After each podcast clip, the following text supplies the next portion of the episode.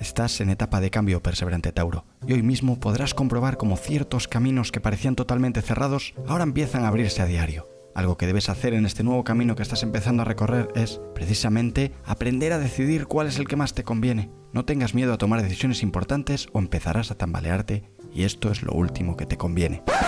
No, este no es otro podcast con el que enterarte de la vida que te espera, perseverante Tauro. No. Esto es Bullshit, un podcast para gente como tú que sabe que el origen de la palabra bullshit está directamente relacionada con el horóscopo. Yes. Antes de empezar, quiero dar paso a una sección que me acabo de inventar, pero con la que seguramente nominarán a esta sección a mejor sección en los premios Podcast 2021. La reflexión. La reflexión de hoy dice así. ¿Es Facebook en realidad una gran estafa piramidal dirigida por Trump? En realidad este no es un podcast para resolver estos misterios de la ciencia y el mundo actual. Esto se lo dejamos a Donald.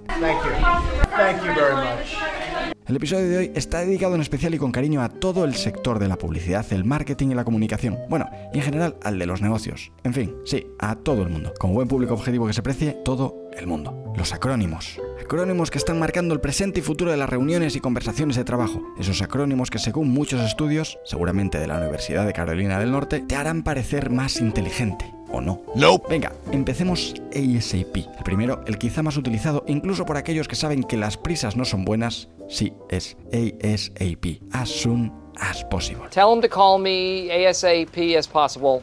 Thanks. Bravo, Michael. El segundo acrónimo para usar en cualquier reunión, email, etc., siempre funciona, tiene un charme especial, tiene un flow increíble, un efecto wow demoledor. Este acrónimo es FYI. For your information. Si quieres quedar bien, da igual lo que te digan, si usas FYI es porque vas a dar un dato demoledor o a decir algo totalmente irrefutable, no falla. El tercer acrónimo para ser el más inteligente de la sala es KPI.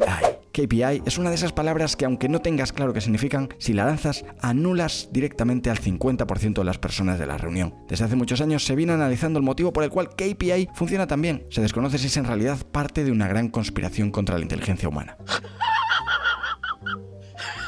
Solo un friendly reminder. Si usas KPI, no te olvides de usar también la palabra milestone. Voy a hacer un paréntesis con estos acrónimos porque me soplan por el pinganillo la palabra que ha sido probablemente la culpable del éxito del post-it en el mundo. Brainstorming.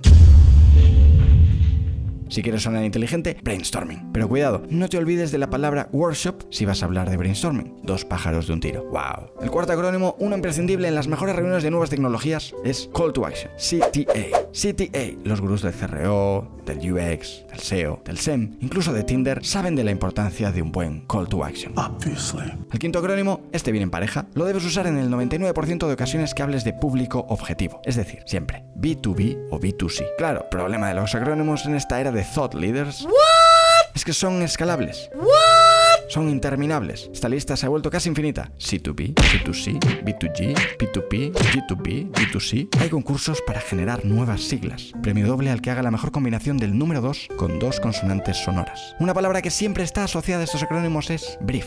Una palabra totalmente aspiracional. Todos soñamos poder llegar a ese momento en la carrera profesional de uno en la que dar un brief, un documento normalmente mal redactado y con muchos acrónimos y datos normalmente sacados de una buena y cara consultora. Pero es ese documento el que genera un poder especial, magnetismo único, todo un sueño. Si estás en un brief o vas a estar en el futuro en uno, no te olvides de decir pitch y debrief. Doble ataque con tirabuzón que te permitirá dominar la energía de la sala con tan solo 12 letras. By the way, BTW, ¿quién no ha usado este para cambiar de tema violentamente? Infalible, mágico.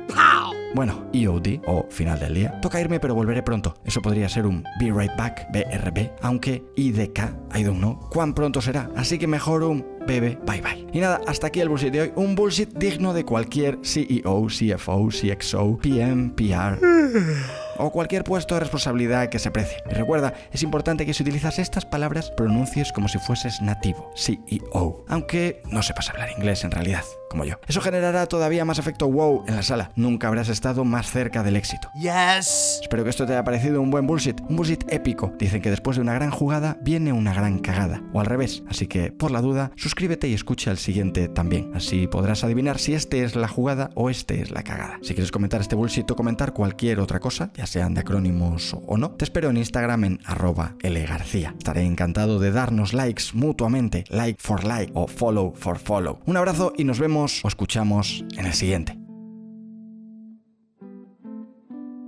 Y tú, fiel finisher, recuerda lo que decía Steve Jobs. Te lo dedico especialmente por llegar a esta parte del episodio a la que solo un 1% llega. Ser el hombre más rico del cementerio no significa nada para mí. Irme a la cama por las noches sabiendo que hice algo extraordinario es lo que más me importa. Tú, fiel finisher, ya lo has hecho. Terminar este capítulo.